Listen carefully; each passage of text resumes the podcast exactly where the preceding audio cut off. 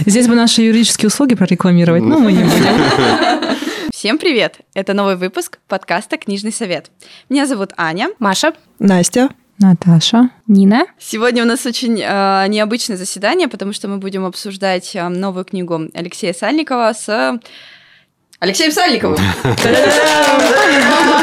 Свершилось. Да, Алексей, здравствуйте. Во-первых, нам бы хотелось поблагодарить вас за то, что вы сегодня к нам пришли. И я выражу, наверное, мнение всех здесь, что одна из самых любимейших книжек нашего совета – это «Петровы в гриппе». Но сегодня не о ней, сегодня о вашей новой книге «Оккультрегер». Проверка на... Да. На дикцию. Да, на нее, на самую, да. И для начала хотелось сказать, что две эти книги, они непосредственно связаны с мистикой. И с Новым годом. Да, и с Новым годом. Но есть большая очень разница в них, то, что все-таки в «Петровых гриппе» это было про обычную жизнь, и там промелькала мистика. А здесь все-таки мистика, и там как-то промелькает обычная жизнь. И я слышала, что вы всегда говорите о том, что вы берете свои идеи, в принципе, из окружающей вас действительности. Ну, разумеется, да. А откуда им еще браться-то? А вот откуда тогда появилась эта мистика? Потому что так она и присутствует. Ну, и фантастика, и детективы, и бог знает что, оно в любом случае берется из окружающей действительности, просто некоторым образом перерабатывается воображением. Люди пишут о том, что им интересно, а им интересна собственная жизнь, как правило. Вот. А откуда мистика взялась? Ну, потому что какими-то вещами здравыми, по-моему, нашу обыденную жизнь порой не объяснить. Вот можно тоже, продолжая Анин вопрос, просто мне кажется, очень часто писатели-фантасты не обращаются именно к жанру такому фэнтези, потому что для них либо реальность, она настолько чудовищна, что хочется от нее убежать, либо она настолько скучна, что хочется добавить немножечко какой-то магии, волшебства. Вот вы считаете, что она чудовищна или скучна? Нет, она скорее странная, вот, и поэтому приходится объяснять ее каким-то образом метафизическим, да. Все говорят о том, что это такая мистика, но, если честно, мне кажется, что если убрать все эти термины про демонов, про херувимов, это вообще просто обычная книга про нашу действительность. Просто что-то в ней объяснено просто такими терминами, потому что и даже если взять этих ангелов, что есть там те, которые зависимы от сахара, а те, кто зависимы от алкоголя, но, в принципе, по моему мнению, что эти ангелы, которые зависимы от алкоголя, это люди, которые познали всю правду этого мира, но настолько они не могут с ней мириться, что ли, да? Да, или она их настолько угнетает, да, порой, что некое разочарование, возможно, присутствует от жизни, да. Если человек знает все о жизни, понятно, что он отчасти все-таки в ней разочаровывается, потому что нас все-таки интерес к жизни подогревается загадкой, а что дальше отчасти. Та же самая Прасковья, несмотря на то, что она оккультрегер, она... По сути, это обычная вообще абсолютно женщина со своими абсолютно обычными желаниями, какой-то тоской. И, в принципе, я могла назвать ее и в обычной жизни ведьмой, потому что как ты, работая в таксопарке диспетчером, имея ребенка, мать-одиночка, можешь живешь прожить... на 15 тысяч. Да, живешь на эти 15 тысяч. Ну, ведьма же, реально. Ну, как-то люди живут умудренно. Ну, да, на 17, на 15 тысяч. Тоже удивляюсь постоянно. Получается своеобразная мистика, которая совсем не мистика и не фантастика. Но при этом мистика все-таки. Как люди умудряются жить, одеваться, за квартиру платить, как-то еще куда-то ходить. Я не знаю, как это вообще происходит, я не понимаю. Но те же самые, на самом деле, изгои. По сути, эти все магические существа, они же изгои. Ну да, и у себя самих даже отчасти. Вот. Но они не совсем адские существа, раз они на земле оказались. Значит, не в аду как-то их. Они такие гастарбайтеры из ада, как и херувимы, собственно. Но мне кажется, что хуже жизни на 15 тысяч – это то, что ты каждые 4 месяца меняешь всю свою жизнь. Да. Это как представишь? Или то, что у нее есть особенность, тем, что она забывает. Опять же, это хорошее. Опять же не мистика. Порой как-то... Утром вглядишься особо, обычно утро проходит, бреешься, там все такое, это с мужской точки зрения, как-то особо не вглядываешься, иногда посмотришь и думаешь, ёкарный бабай, как же тебя разметало-то, я думаю, что и для женщин это тоже характерно бывает, вот. Раз в несколько месяцев заметить какие-то негативные перемены, да, допустим, или какие-то вообще перемены. потому что не зря же все-таки существует, не знаю, косметика там, или желание поменять прическу, значит, что-то вот не устраивает. Да? С годами этот вопрос становится все актуальнее. Про мистику еще я вот тоже когда читала, думала сначала, откуда столько мистики, что вроде как у нас же тут обычная жизнь рассматривается.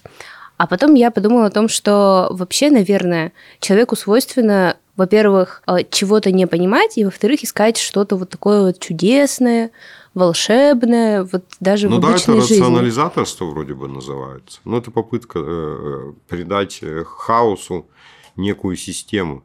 Вот, через какое-то простое объяснение. Хорошо, но тогда почему оккультрегер? Потому что вот по сути для меня лично вот это слово вообще с мистикой никак не связано. И с обыденной, опять же, жизнью не связано. Это забытое слово, да. Ну, оно каламбур, основанное на забытом слове. Почему именно... Почему не ведьма? Да, почему не ведьма? То есть, если мы говорим о том, что это всё-таки между что-то обычной жизнью и мистикой, то, допустим, даже если обратиться к... значению этого слова, но оно же такое. Но она не ведьма ведь, она не колдует.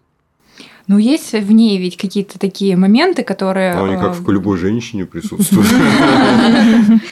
Мне кажется, если бы книжка называлась «Ведьма», это сразу бы какой-то вайб не тот задавал. Ну, то есть, это вот все уже тебе фантастика, сказка, никакой реальности. И вот «Ведьма» какое-то, знаете, мне кажется, ругательное слово. Средневековьем попахивает. Но они все-таки не ведьмы. Ну, да.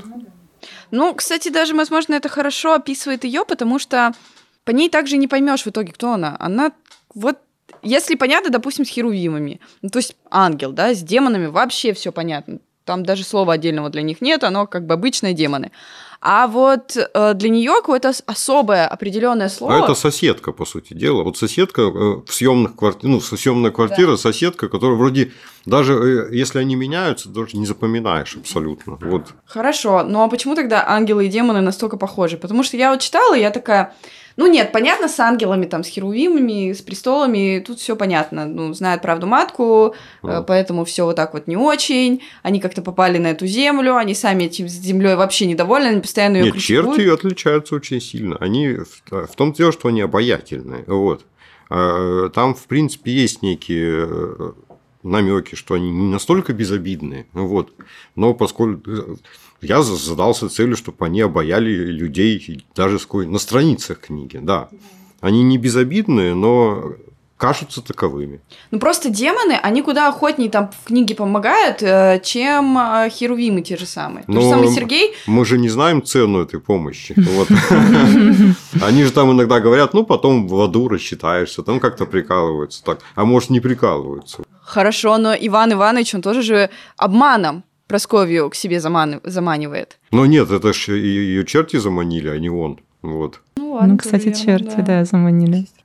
Кстати, если говорить о том, что мне больше всего понравилось в книге, это было 3 вещи. Во-первых, мат. Я просто обожала то, как они говорят, наконец-то, потому что вот этот бан и цензура в литературе на нецензурную лексику, это, конечно... Мне кажется, что большое недопущение, потому что иногда герои, хотя их пытаются показать обычными людьми, но они не используют мат. Как? Но давайте признаем уже наконец-то, что все так или иначе используют нецензурную лексику в своем разговоре. В речи, да, так и так. А они так классно ее вставляли, что ты просто читаешь и не запинаешься. То есть 2 проблемы литературы. Либо ее вообще не используют, либо ее используют так, что ты такой... не сказал бы он так, что ты мне тут вот чешешь? А они говорили прям вот, как песня льется. А там как-то, да, получалось, что у них диалоги иногда как-то сами собой образовывались. Там особенно мне понравилось самому, потому что он само собой как-то получилось, где, значит, этот Сергей... На квартире вроде бы у Наташи, они там разговаривают, и он говорит, не то, она вот это вот, значит, Мария, она хорошая, не то, что твоя, это как ее, а та говорит именно, типа, Надя, говорит, да пофиг, типа, того, что... Мне тоже понравился момент с Сергеем, то есть, вот именно такой образ, как создан в отношении Сергея, ну, он не может не ругаться матом. И когда у него спрашивают, по-моему, про Скови, а где старый телефон? Да. И он говорит... Потерял, да. Да, потерял. И ты понимаешь, что вот именно так он бы и сказал. То есть нет, что другого варианта. Это тоже очень классный момент в книжке. Я сейчас подумала, что мат настолько хорошо вписывается, что я как будто даже не обращала на него особого внимания. Я просто помню, мы с вами обсуждали какую-то из книг, где как раз мы... Ой, этот мат, он так не в тему, так об него запинаешься. А здесь вот просто... А я побуду душнилой. Можно? Ура. Маша, твой выход про мат, который тебе не понравился в книге. Да, мне было многовато мата, хотя я достаточно спокойно к нему отношусь. Нет, она не относится спокойно к нему. Спойлер. В литературе мне как-то приятнее читать без мата, хотя, мы обсуждали... Мне кажется, мы обсуждали Петровых в гриппе, и я сказала, что я даже не заметила вообще мат. Настолько он был как-то, не знаю... А там одно только матерное слово присутствует. Видимо, поэтому он для меня и был очень как-то гармоничен. А тут мне прям в какой-то момент было слишком много, и я думаю, господи, вот тут можно было выругаться один раз и прекратить. Вот. Это все твое воспитание. В целом, видимо, в контексте, да. Все же воспринимается в контексте, что действительно в каких-то моментах книги, когда описываются бытовые разговоры на кухне, мат, он абсолютно естественен. И мне нравится, как автор Алексей использует вообще слова в описаниях персонажей или погоды, окружающей действительности. Например, о жене Сергея вы говорите, что она, не сказать, что некрасивая, но со следами былой красоты, отрихтованными алкоголем. Это же вообще... Я не помню, как это там сформулировано. Я цитирую. Я подчеркнула для себя, мне кажется, отрихтованными алкоголем, это вот очень подчеркивает любую женщину, которая там возится где-то на кухне, в каком-нибудь маленьком домике. А вообще, в целом, ваши персонажи, они художественный вымысел? Или вы все-таки описывали каких-то персонажей в своей жизни, так или иначе проскочивших по вам? Нет, жизненное наблюдение так или иначе присутствует, конечно. Тот же херувим Сергей, он как бы из нескольких собран людей. Вас друзья потом спрашивают после выхода книги, а это я? Или там, а вы написали про меня? Бывают какие-то совпадения, да. Ну, так, чтобы... допустим, жена про Оккультрегера сказала, что от семьи вообще ничего не осталось, кроме ротвейлеров, как бы, все. Обычно те книги были все-таки про нашу семью больше, опосредованные Петровы. То есть буквально автобиографический момент, про грипп вот так же. То есть в этой книге именно вас не сильно много. Потому что, знаете, это всегда желание читателя перенести лирического героя на автора и подумать, что наверное, он там такой же. Вот нет, здесь в этой книге есть что-то от вас. И в каждом персонаже конкретно меня мало. Но, в принципе, каждая книга – это некий срез моих впечатлений о жизни за какой-то период. То есть, каждый отдельный персонаж не я, но книга – это я. Я когда читаю, я вообще люблю... читать книгу и прокручивать фильм по этой книге у себя в голове. Это у меня всегда неразрывно происходит, хочу я этого или нет. Но вот здесь у меня всегда прям яркие такие персонажи. Я знаю, это отрихтованная алкоголем, это раньше в старой квартире соседка. Сергей, это тоже мой там сосед, я его видела. Те же матери-одиночки, это вообще, мне кажется, просто клише в моей голове. Она такая есть. Поэтому я когда читаю, я такая... о старых знакомых чистой истории, как будто кто-то из них мне что-то рассказывает такое, знаете, немного выпил, и начались эти фантазийные приколы. И он, ой, знаешь, а я вообще пью, потому что я ангел. Это такое, понятно. Это вторая вещь, которая... Игра идет Армагеддон вообще, и даже и понеслось. Война добра со злом, это все, да. Я, кстати, ты говоришь про то, что персонажи это как будто какие-то там знакомые, которых мы здесь встречаем. Несмотря на то, что не говорится, что это Екатеринбург, наоборот, мне кажется, там как-то все ведется к тому, что... да. Но я всегда, очень часто переношу все события на улице. И у меня, знаете, прям там квартира Прасковья, я все время представляла там квартиру другу, которую мы все время тусовались. Прям это улица, все. Я понимаю, что там, совсем другое место имеется в виду, но они у меня живут здесь, они ходят по этим улицам в моей голове. Это тоже такое всегда, прикольное ощущение, когда ты персонажей, куда ты поселяешь в свой мир? Ну, вот как человек, который не вырос на Урале, большую часть пока своей жизни, 18 лет, прожил вообще в другом субъекте на юге.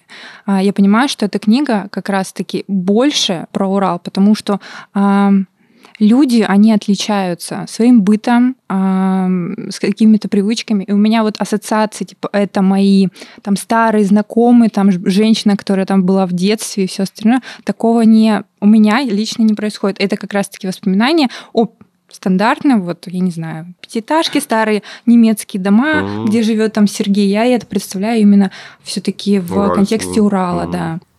Еще про Урал мне очень понравилось, как был описан Серов. Я, правда, сама в Серове не была, но у меня есть знакомый из Серова, и он примерно вот так и отзывался об этом городе. Вот прям вот такое же описание у меня в голове возникло, когда я потом прочитала книгу. Вот прям Серов так Серов.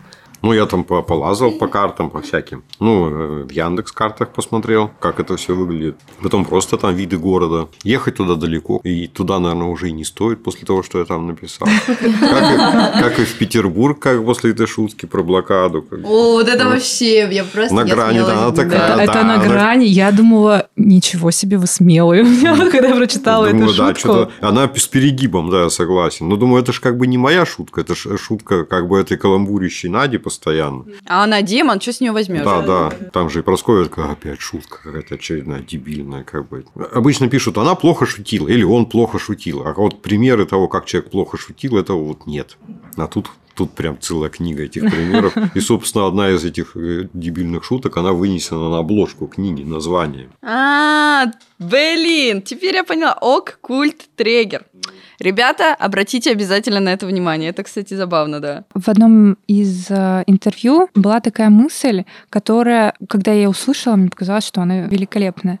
Оккультрегеры, они сохраняют тепло в городах. Но если мы меняем одно слово, что они сохраняют культуру в городах, то можно по-другому посмотреть на эту книгу, что, по сути, Прасковья и другие оккультрегеры, они черпают вот это тепло, вот эту культуру у людей, а эти люди угольки разжигают, грубо говоря, остальных, сохраняют в них какое-то, не знаю, человеческое такое тепло, искусство, культуру, ну да, вот это вот всё. Да. А еще можно вопрос, связанный, да, с этим теплом? Я тоже прочитала несколько рецензий, и у некоторых почему-то складывается впечатление, что книга такая очень меланхоличная и даже немножечко какое-то чувство безнадежности. У меня абсолютно другие эмоции. Мне, наоборот, кажется, такая реально сказка с очень хорошим концом. По вашему мнению, все-таки тепло будет в городах или этот город замерзнет? Так, разумеется, будет. То есть, даже несмотря ни на что, же, как бы все равно еще и были и потруднее времена, по сути дела, всегда. Однако же все это остается. Пока люди действительно что-то придумывают, рисуют, там, сочиняют, даже хотя бы в музыкальную школу ходят, это уже как бы некое тепло продуцирует. Вот. Записывают подкасты. Да. То есть созданный мир, он ближе все-таки к краю, чем к аду. Ну, да. Хотя что такое вообще рай? Все равно же как бы нет людей полностью правых, полностью счастливых. И если какие-то люди говорят, что они полностью правы, значит, они уже изначально куда-то тебя не туда ведут, потому что безупречных людей не бывает. И безупречного мира не бывает. Но другого у нас и нет. Вот в чем вся проблема.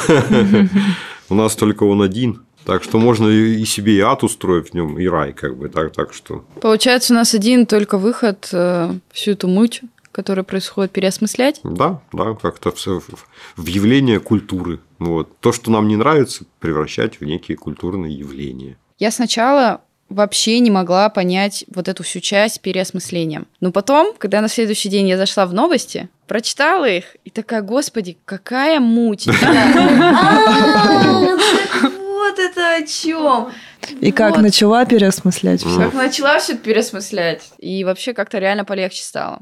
Я вообще человек, который не плачет над книгами, но меня почти пробила на слезу вот эта часть, когда оживляют Наталью.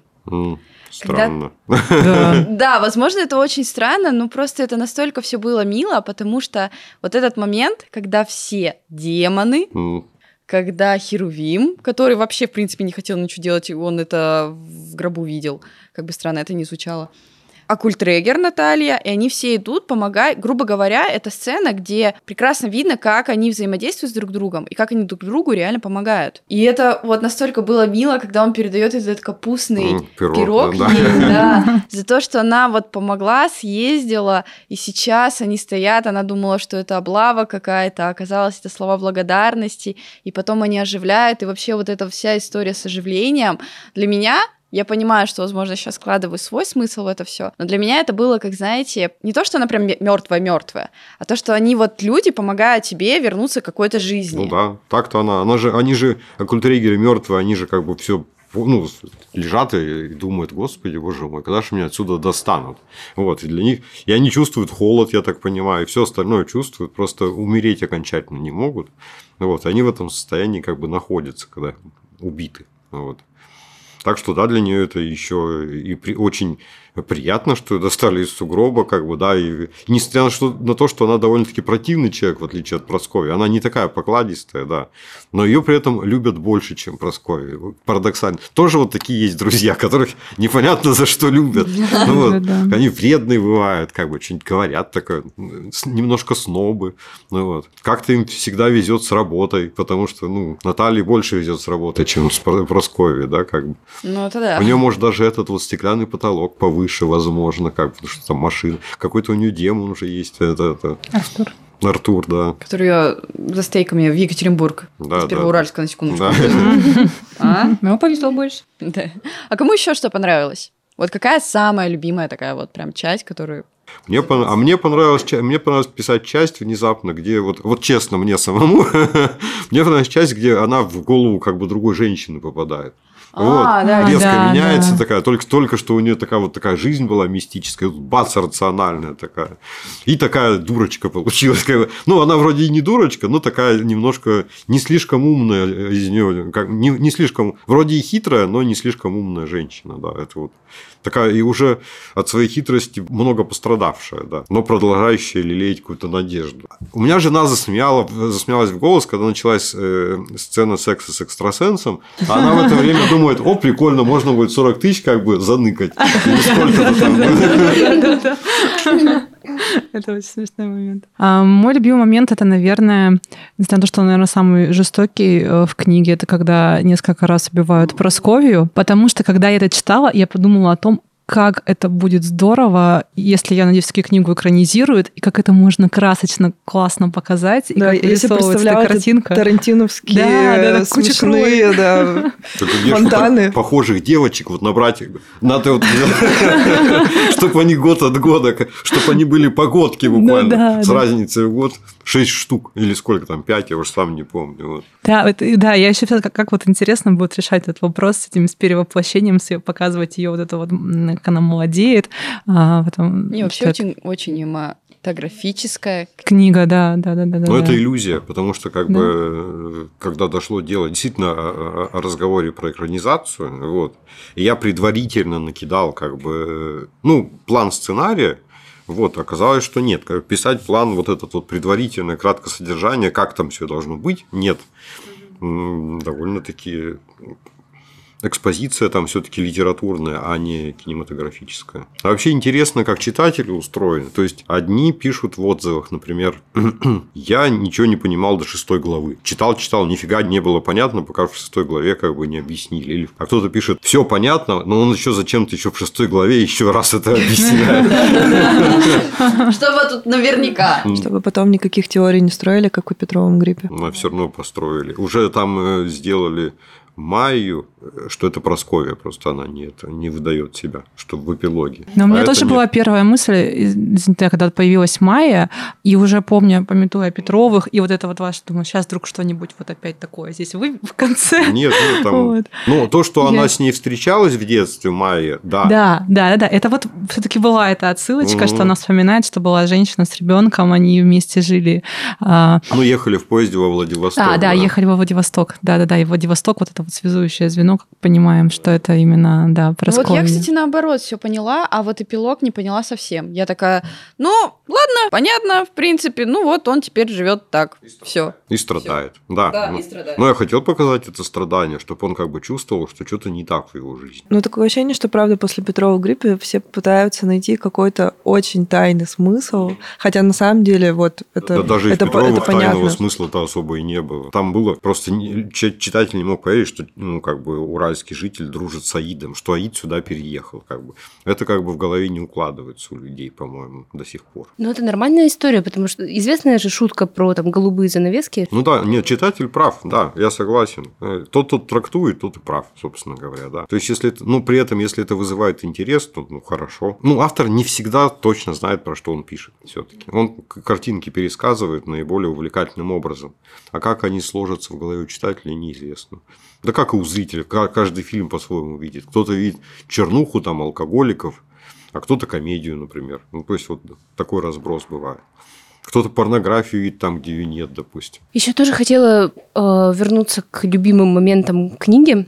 Вот у меня нет какого-то конкретного момента в плане там конкретной сцены или главы. Мне больше всего понравились вот эти вот отрезвляющие философские размышления о жизни. Например, там, когда Сергей вместе с Прасковьей обсуждали там, про цивилизованность, доброту и свободу. И я читала и думала, ну вот так же оно действительно и есть, и мы с этим ничего поделать не можем, просто потому что вот оно есть. Потому что мы люди, да. Да, и это нормально, и мы просто с этим... должны, там, не должны, мы просто с этим живем, и если появляется действительно какая-то муть, единственное, что мы можем, это переосмыслить и жить дальше. Поэтому вот в этом плане мне показалась какая-то прямо жизнеутверждающая книга вот с учетом таких мыслей. Ну да, многие об этом говорили, потому что этот год выдался непростым в этом плане, как бы, ну, в плане мысли о том, что творится, да, согласен. Как в случае с... Как они там пророчат пандемию, ну, несколькими мазками. Особенно было забавно, когда он говорит о том, что давай мы ее отправим маски шить на завод. Она такая... Она отказывается маски шить. Типа, а что за маски? Что давай? Какие нафиг маски? Не выясняй. Я, кстати, вот как Маша не могу выделить какой-то отдельный эпизод. Ну, я говорю, что глава 18, конечно, поражает. И мне было так жалко, что когда мы были на встрече с вами в Пышме, и про это заспойлерили. Ну, то есть, ведущий сказал, вот, 18 глава, и мы прям там открыли и увидели. И поэтому я прям помню, что я читаю и думаю, о, она сейчас будет.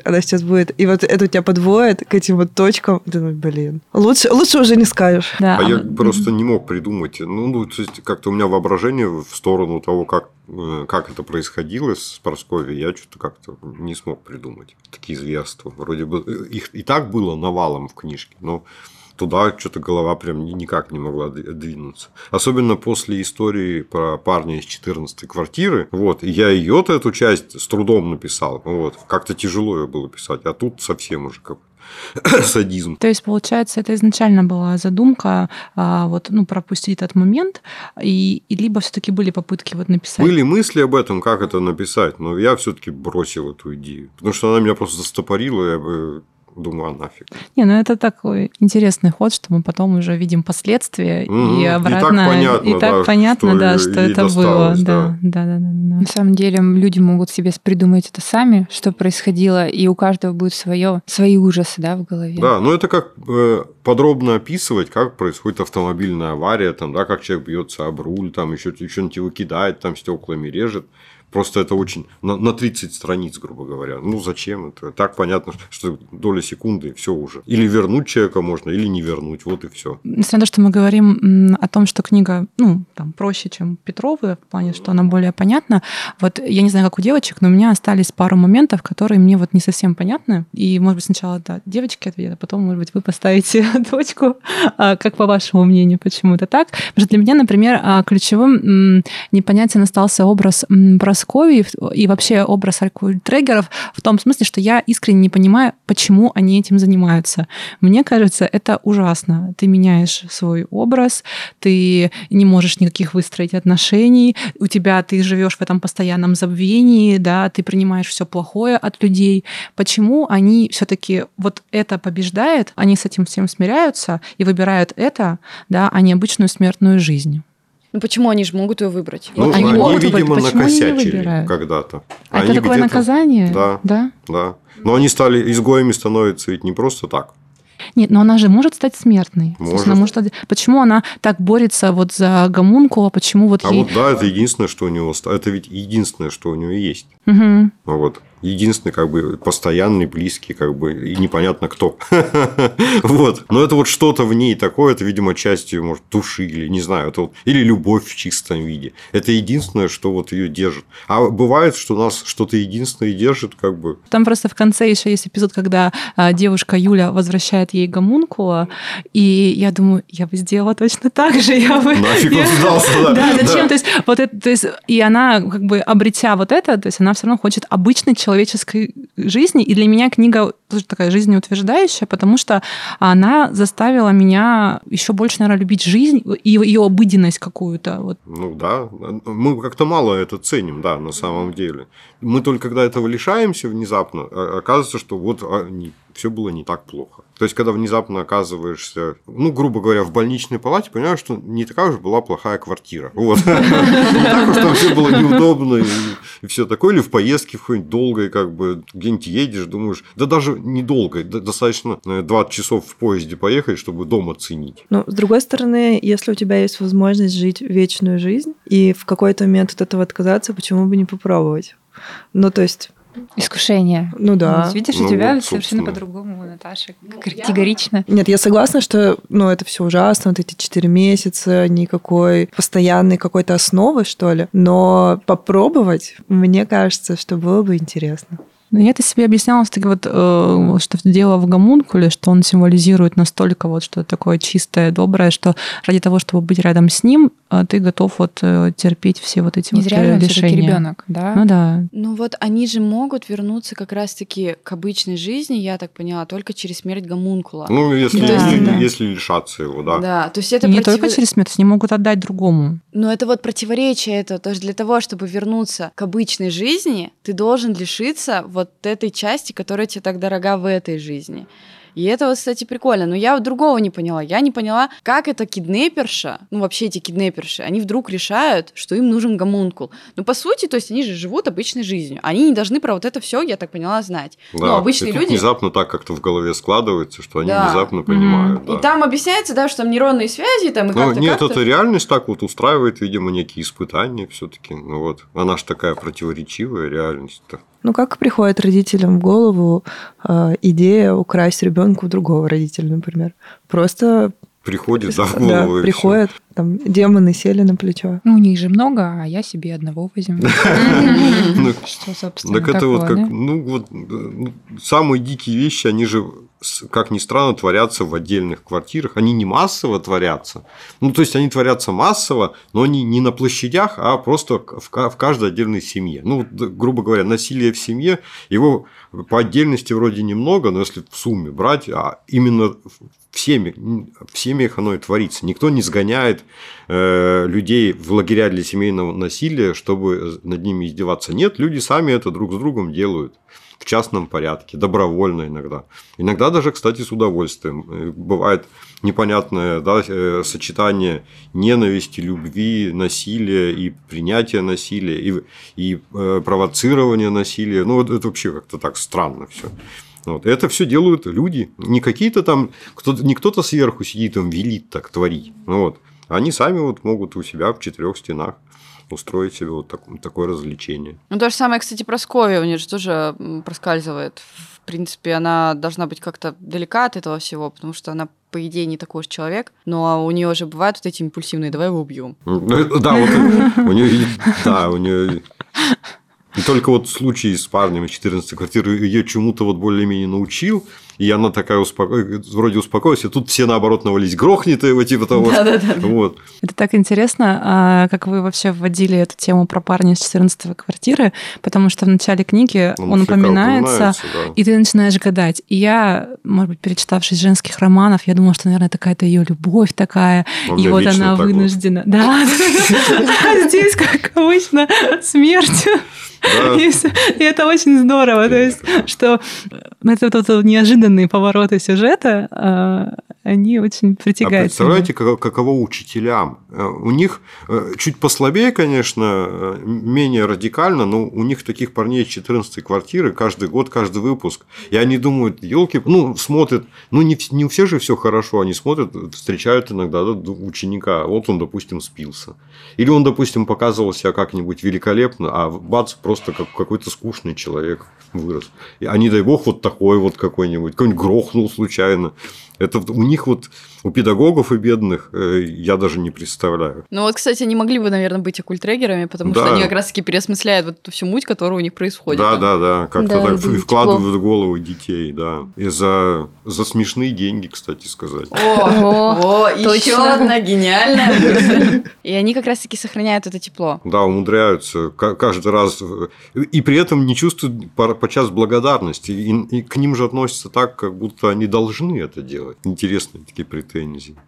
Они между двух огней должны как-то умудриться. Ну вот вы даже, кстати, говорите, настолько для меня и эта книга, и другие, они настолько для меня жизненные. Вот, возможно, потому что вы берете идеи из вот того, что нас окружает, и мы как-то с вами в одном информационном и культурном коде. Вот, что даже вот все то, что вы сейчас говорите, у меня проскальзывают эпизоды из книги. Ну это похоже, да, на мой потому юмор. Что, да, вот я уже сказала про оккультрегеров, про тех же вот врачи, особенно те, которые работают, знаете, не отложки, которые работают... На скорых ты имеешь в виду? Да. Фельдшеры, скорой помощи. Фельдшеры. Люди, которые...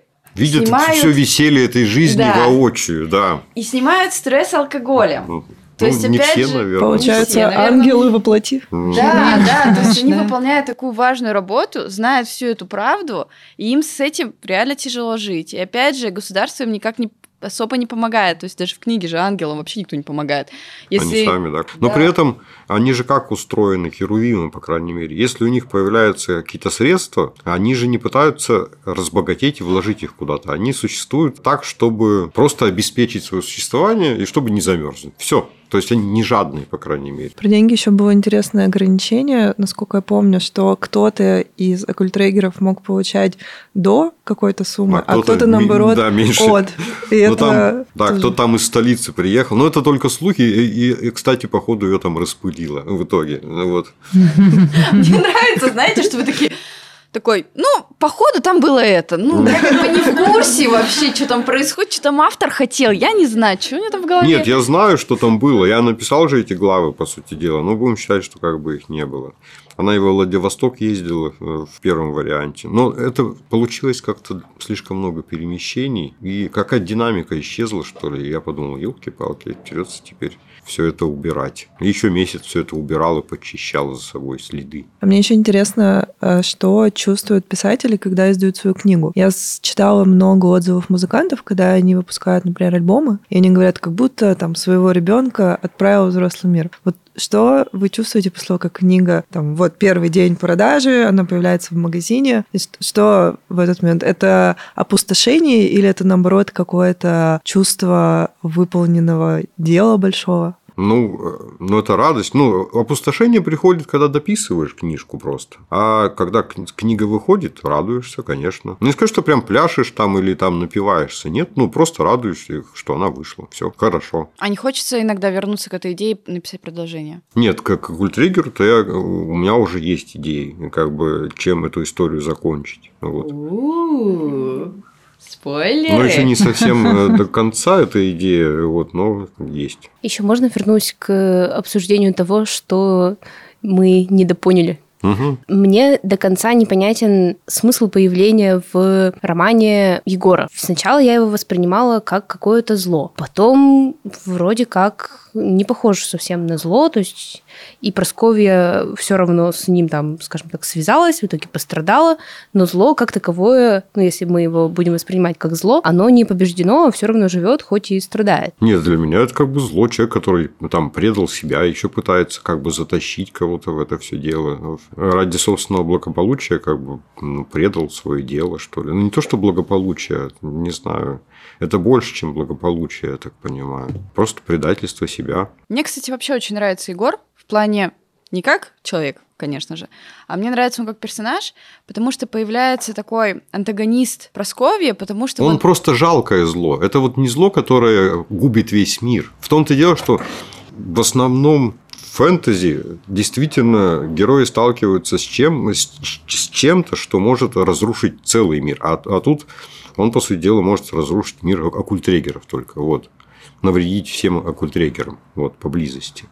Но от этого его масштаб... Как-то мы перестали ценить масштаб маленького зла. Он маленькое зло, но злом он от этого не перестает быть. И то, что его все-таки немножко она, получается, переделала, как ни крути. Ну, все-таки он с ней повстречался и как-то что-то осознал, хотя этого и не особо помню. Значит, она не зря как бы живет. А вот продолжая тему Егора, почему именно такое было выбрано, наверное, наказание для него? То есть вы считаете, что это более жестоко, чем смерть или да, чем... Да, да. Угу. Ну, о чем-то жалеть, конечно, и не знать о чем. Постоянно чувство тревоги. Да, что-то вот такое, да, присутствует, угу. что угу. что-то накосячил, вот. Но это тоже очень интересная такая, ну, сейчас сказка, такая интерпретация, да, как можно наказать зло. Тоже интересная идея. А Майя, она все-таки оккультрегер или нет? Нет, нет, это обычная это женщина. Просто, тут тоже она с девочкой, ребенок.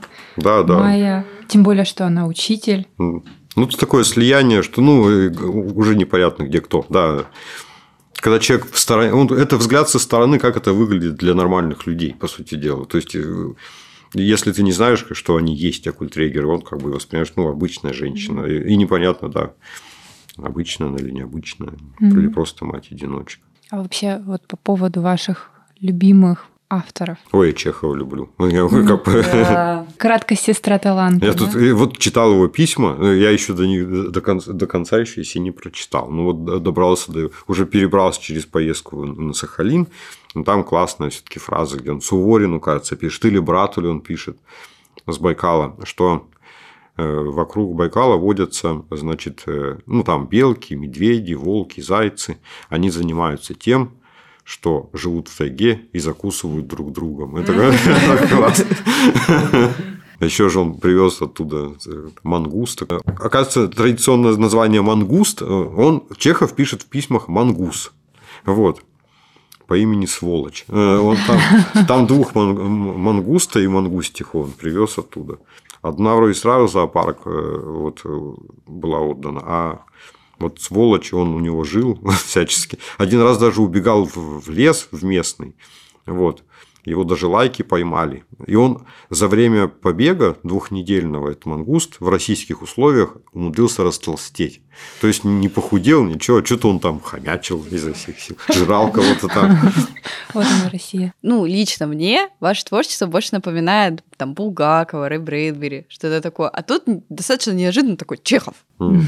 Тем более, он такой сугубо реалист был. Прям да, у него... да. У него только один рассказ, по-моему, начинается фантастическим образом, и тот оказывается сном вроде бы. Ну, получается, если сделать какой-то такой итог нашего разговора, не такой уж и фэнтези получилась книга. Все, опять же, о реалии нашей жизни. Ну, как обычно, да, у меня. А я говорил же, я еще перед написанием, перед тем, как книгу написать, я упоминал оккультрегера где-то в интервью до выхода книги. Еще в процессе написания говорил о ней, что это условно городское фэнтези, ну, вы знаете, какое у меня там фэнтези может получиться. Вот такое и получилось, собственно говоря. Параллель с реальностью, ну, очень близкой. Да, ну это... А как без нее? А нет ощущения, что вот реальность Петровых в гриппе и оккультрегера, что это какая-то одна реальность? Или все-таки вы вот у себя разделяете? Да, разделяю. А это, по-моему, знаете, у нас пошло еще от Владислава Петровича Крапивина, когда он все свел в одну все свои тексты буквально свел в одну реальность, там, в Великий Кристалл, и как-то всех там кроссоверы, спин-оффы, и у него там пока так иначе присутствуют приквелы и сиквелы, блин. Да, так что он в этом плане, конечно, будь он какой-нибудь, не знаю, художник комиксов, это такая русский Марвел бы получился литературный. Ну, кстати, про приквелы и сиквелы. Вот, очень было бы интересно, да, какая-то история, но глазами уже там не Прасковьи, да, а там дальнейшая жизнь там Херувима Сергея, да, или кого-то из героев, потому что они настолько какие-то все получились цельные и яркие, ну вот, по крайней мере, у меня в представлении, что очень хотелось бы, да, вот, хорошо, что вы сказали про продолжение, все-таки, что было дальше, интересно знать. Часто мы говорим о том, что герои, там, второстепенные персонажи не очень хорошо описаны. В данном случае это совершенно не так. Мы все можем представить себе, там, героев, которые проскакивают в книге. За то, как вы умеете фразу построить, да, и описать буквально двумя предложениями, это, конечно, наша благодарность. Где на две страницы. Иногда на две страницы, но как это построено, и по сравнению с книгами, которые сейчас пишутся, очень какими-то маленькими предложениями, отрывками, а вообще невозможно читать. Нет, все по-разному пишут. Да, но это все-таки в коммерцию уходит, а здесь именно еще и литературный язык. За это наша благодарность. Спасибо, вам. Спасибо, что вы это увидели. Ну, кто-то этого не видит, ну ладно. Буду верить вам, что там это есть. Читайте только хорошие отзывы. Мне кажется, это залог психологического здоровья. Зачем вот это все? А вы вообще читаете отзывы? Да, иногда накатывают. Да, просто любопытно, как люди реагируют все-таки. А интересно читать больше интерпретации или вот просто когда там хвалят, ругают? Просто бывает любопытно, да, куда. Меня просто больше удивил тут, что-то я заглянул, про Петровых как раз отзыв был, что опять сплошные пьянки, всю книгу сплошные пьянки и что-то там пьяные разговоры и все такое. А там, по сути дела, пьянка только в первой голове происходит. По-моему, только, да. Ну, это просто даже обидно, знаете, как будто, ну, хоть прочитали книгу. Наверное, да, не дочитали. Ну, хотя нет, там есть эпизодически, там что-то вот такое упоминается, что, ну, это же как бы не сплошные, это все-таки. Кстати, забавно, что я сейчас шла сюда и увидела, как Снегурочка, женщина в костюме Снегурочки стоит и курит. Я такая, о, так это знак. А еще непонятно претензии к алкоголю как раз-таки, если любить новогодний фильм, опять же, начинается с пьянки. Как бы. Да. Ну, там «Ирония судьбы», по сути дела, завязана, наверное. Там полфильма герои пьют, по сути дела. Сначала очухивается, он начинает опять пить, потом другой герой начинает пить, напивается до посинения буквально. Возможно, люди, которые оставляют такие отзывы, слишком впечатлительные, и на них производят такое впечатление, вот эта первая глава, и все эти разговоры, и они думают, ну все остальное просто уже под этим соусом для них подается. Но они, в принципе, угадывают, что там дальше еще больше трэша, наверное, даже если на первой главе бросили, как бы читать. Не понимают своего счастья. Было бы странно, знаете, чтобы русский автор писал, особенно современный русский автор, который все-таки, как мы уже говорили, берет какие-то идеи из действительности, писал, я не знаю, про чистый европейский городок, где все ходят такие счастливые, и вот там что-то происходит. Потому что в маленьком европейском городе все настолько тихо, и ничего не происходит, что даже писать-то не о чем. Вообще искусство, там, кинематограф, как минимум, и литература построена на том, что человеку было нормально, потом поплохело, как бы.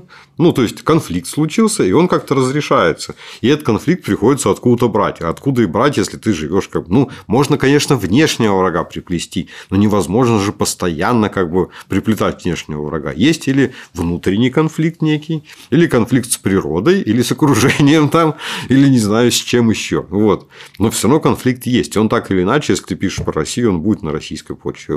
Там у шведа на шведской почве будет конфликт. А вы читаете кого-то из иностранных авторов? Ну, вообще, как бы, да, люблю Джона Ирвинга того же, или Мартина Эмиса. Вполне себе, как бы, если местами имена поменять. Так даже вот если взять того же Достоевского, если там город изменить и имена в «Преступлении и наказании» в том же, в принципе, там, по-моему, даже и не поймешь, где это происходит. Потому что он там царизм не упоминает, как будто его вообще не существует. Ну, там какой-то уклад, те же самые там госорганы как-то определенным образом названы, что ты понимаешь примерно, когда это происходит. Но, по сути, да, это то же самое сейчас возьми, перечитай «Преступление и наказание», и вот эти же люди, Соня Мармеладова и прочие, ходят по улицам точно так же. Такое безвременье. Получается, да. Актуально во все времена. В том-то и дело, что люди мало чем друг от друга отличаются в разных странах все-таки. Возможно, просто разные географические условия как-то влияют, и не знаю, что еще. Но не более того. Но люди, мы до сих пор людьми остаемся в биологическом смысле.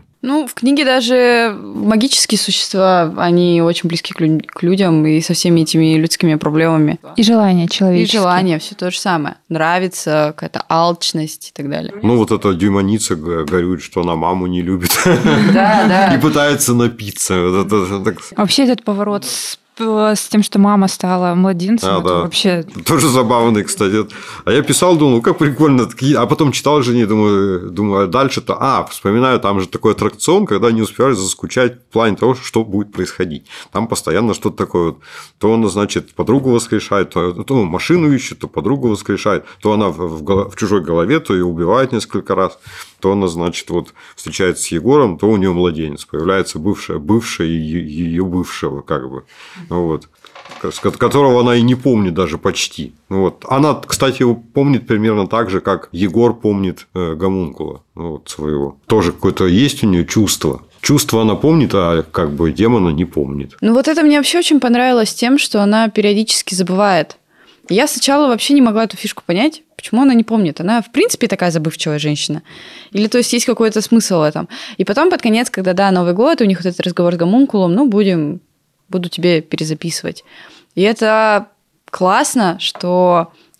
Ну, она не человек, она оккультрегер, но реально она в себе держит столько всего, что ей приходится иногда что-то выключать из своей жизни. Да. И она при этом... Вроде бы она помнит каждый Новый год только плохое. Ну, много очень плохого помнит, но остается хорошим человеком. Вот. А мне было, наоборот, интересно прочитать, что было до.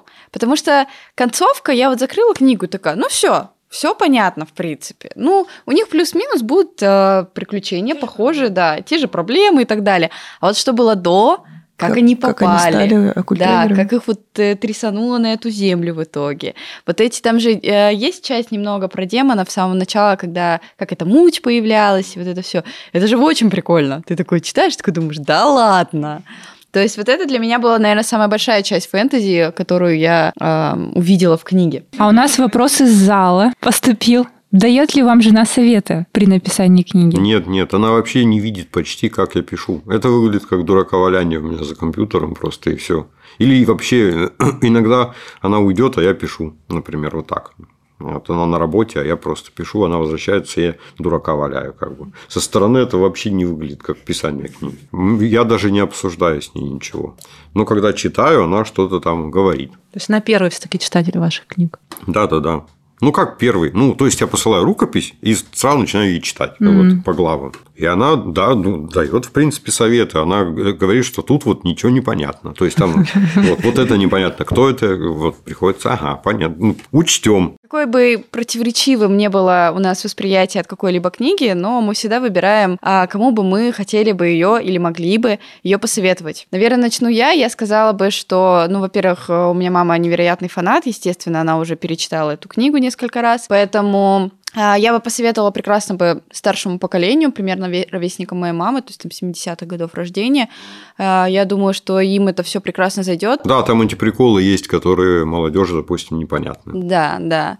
Но, с другой стороны, книга достаточно молодежная, потому что там есть части и про ТикТок, и про популярность, и про известность. И, опять же, это фэнтези какое-то. Поэтому здесь, наверное, нужно исходить из предпочтений человека, что он читает, но, в принципе, книга абсолютно универсальный, можно дать ее почитать кому угодно. Ну вот, разговаривая про кому порекомендовать, я с Аней согласна.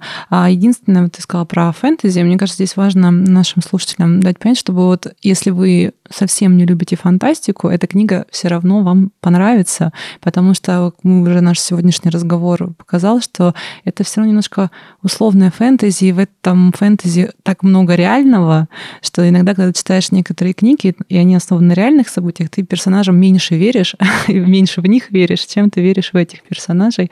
Поэтому, если вы не фанат фэнтези абсолютно, то все равно эта книга может вам понравиться. Да, я как раз не фанат фэнтези, но получила огромное удовольствие вообще от чтения. Тоже скажу за это спасибо, потому что это просто такая песня, когда ты читаешь и отдыхаешь от того, как вот эти вот предложения строятся, какие там слова подбираются. Я получила вообще очень большое удовольствие от чтения, и я попросила на Новый год в своем виш-листе все остальные книги. В общем, я перед чтением была настроена скептически, потому что услышала, ну там меня знакомая тоже читала, услышала, что какая-то фантастика. Я такая, какая опять фантастика?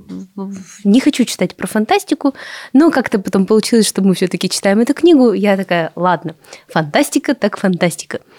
И, наверное, еще потому, что я была настроена вот как-то, скажем так, готовилась к худшему, я с удивлением обнаружила, что книга-то классная и не про фантастику. И я бы посоветовала эту книгу, во-первых, тем, кто любит и ценит красивый и богатый русский язык, потому что читать, конечно, одно удовольствие. А во-вторых, я бы посоветовала эту книгу тем, кто открыт к чему-то новому и может и готов воспринимать какие-то необычные там романы, там, не знаю, про любовь, про жизнь, а что-то такое более необычное и интересное. Может быть, вот у меня сейчас сложился образ, я бы посоветовала книгу тем, кто воспринимает хорошо творчество Калиды. Я, когда приобретала эту книгу, я думала, интересно, во что же я ввязалась? Потому что, ну, я, да, тоже люблю более классические романы с какими-то красивыми фразами, но, как и с Петровыми, была приятно удивлена и самому языку, и вообще сюжету. Он действительно не особо фантазийный. Где-то что-то попадается, но ты чувствуешь себя в абсолютной реальности. Поэтому я советую книгу, наверное, всем, с учетом того, что она все-таки 18+. Спасибо всем большое за обсуждение. Ура, было очень приятно. Было весело, да? Спасибо вам. Спасибо вам большое. Спасибо, что пригласили. Всем пока-пока. До свидания. Мы сделали это.